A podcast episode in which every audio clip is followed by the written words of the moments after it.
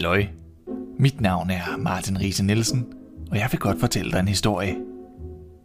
I dag skal du høre Tonne Rose af Brødrene Grimm. Find dig godt til rette, for historien begynder nu. For mange, mange år siden levede der en konge og dronning, og de sagde hver dag, bare vi dog havde et barn. Men de fik ingen. En dag, da dronningen var i bad, kom der en frø krybende hen til hende og sagde, Dit ønske skal blive opfyldt. Inden et år skal du føde en datter. Det gik, som frøen havde sagt.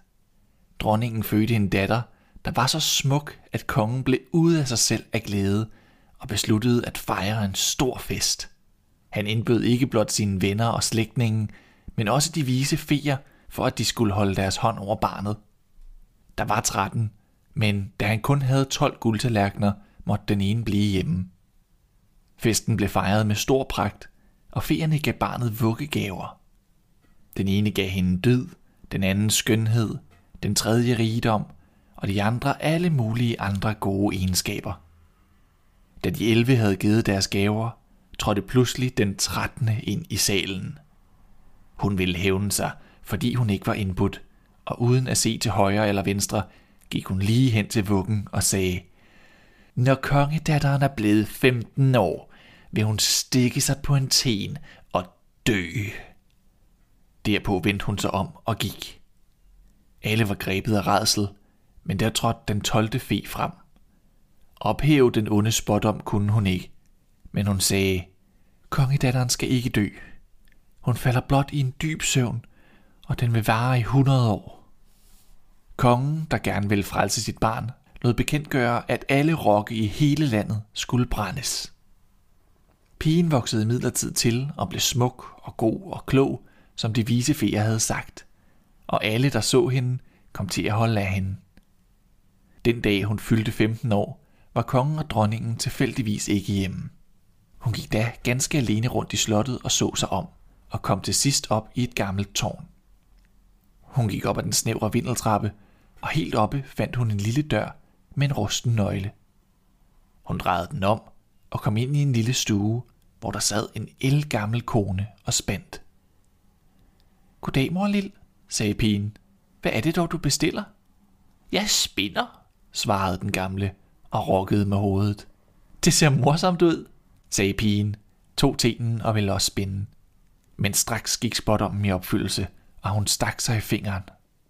I samme nu sank hun om på en seng, der stod ved siden af hende, og faldt i dyb søvn. Søvnen bredte sig over hele slottet. Kongen og dronningen, som lige var kommet hjem, og hele hoffet, sov øjeblikkeligt. Hestene i stallen, hunden i gården, duerne på taget, fluerne på væggen, ja selv ilden, der brændte på skorstenen, blev ganske stille og sov ind. Kokken, der netop havde taget fat på kokkedrengen for at give ham en ørefin, slap ham og faldt i søvn. Vinden lagde sig også, og der var ikke et blad, der rørte sig. Rundt om slottet begyndte en tjørnehæk at skyde op, og for hvert år, der gik, blev den større og større. Til sidst blev den så høj, at man slet ikke kunne se noget af slottet. Ikke engang fanen, der varede over tårnet.